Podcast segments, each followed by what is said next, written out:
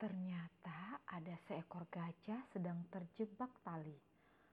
Tolong lepaskan aku, pinta gajah. Francisco kaget, bergerak mundur hingga terjerembab di tanah. Hah? Ada gajah bisa bicara? Jangan takut, aku tidak jahat, kata gajah. Mengapa kau diikat? Aku dijebak oleh pemburu. Tolong bantu bebaskan aku. Baiklah, aku akan melepaskanmu. Begitulah Francisco selalu ringan menolong siapa pun yang membutuhkan. Dengan kekuatan Francisco, lepaslah tali yang mengikat gajah. Terima kasih. Namamu siapa? Tanya gajah dengan lembut. Aku Francisco. Apakah gajah juga memiliki nama? Namaku Clara. Kau ini penyihir berhati peri Francisco, sanjung gajah. Aku belum pernah bertemu penyihir berhati peri, jawab Francisco. Berarti kau adalah peri berpenampilan penyihir, tebak gajah yang bernama Clara. Sekarang kau mau ke mana Clara?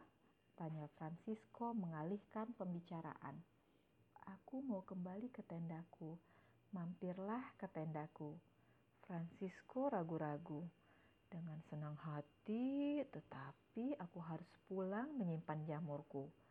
Francisco segera memanggil Corky.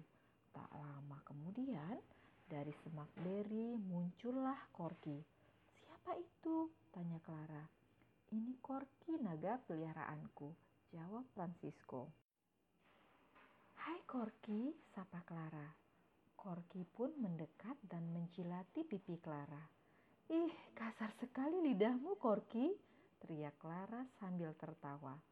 Korki, ayo kita pulang, kata Francisco sambil melangkah cepat menuju ke barat.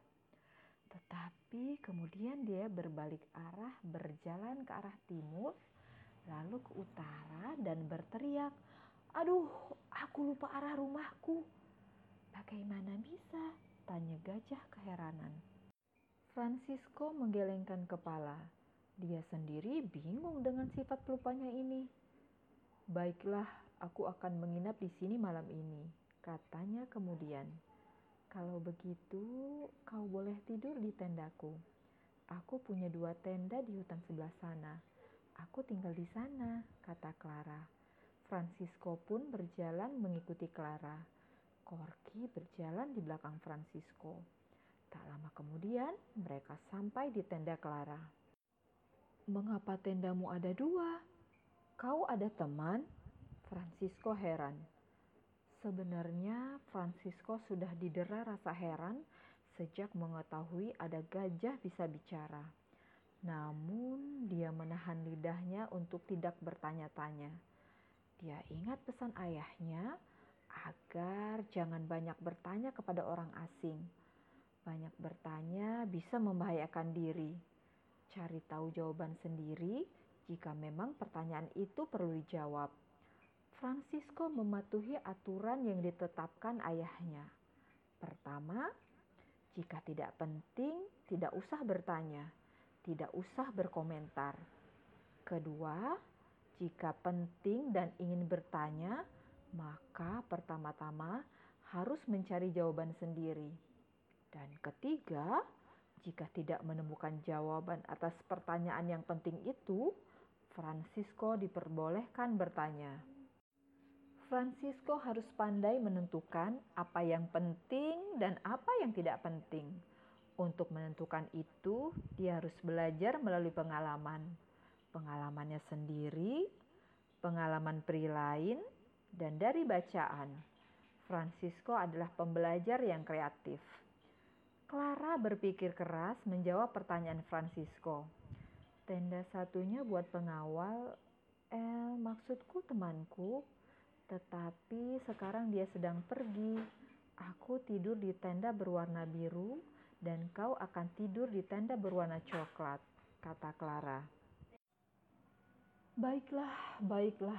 Terima kasih Clara. Francisco mengangguk-angguk. Ya, akhirnya malam itu Francisco dan Corky bermalam di hutan. Aku punya banyak persediaan buah-buahan yang dikeringkan untuk mengganjal perutmu, Francisco, kata Clara sambil menghampiri Francisco yang sedang duduk-duduk di depan api unggun. Francisco bersyukur Clara menawarinya makanan karena dia memang sangat kelaparan.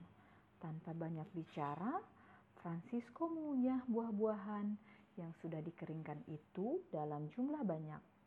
Sambil mengunyah makanan, pikirannya berputar-putar memikirkan Clara. Gajah ini aneh sekali. Dia tidak hidup berkelompok bersama gajah-gajah lain. Dia juga seperti binatang yang dikutuk oleh sebuah kekuatan. Malam makin larut. Francisco mulai mengantuk. Clara juga sudah berkali-kali menguap. Akhirnya mereka masuk ke dalam tenda masing-masing, sedangkan Corky tidur di luar tenda. Clara menutup tendanya, lalu merebahkan tubuhnya di atas jerami dalam tenda. Namun, dia tidak juga bisa tidur.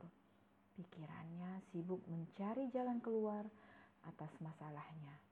Hatinya gelisah, pikirannya berkecamuk.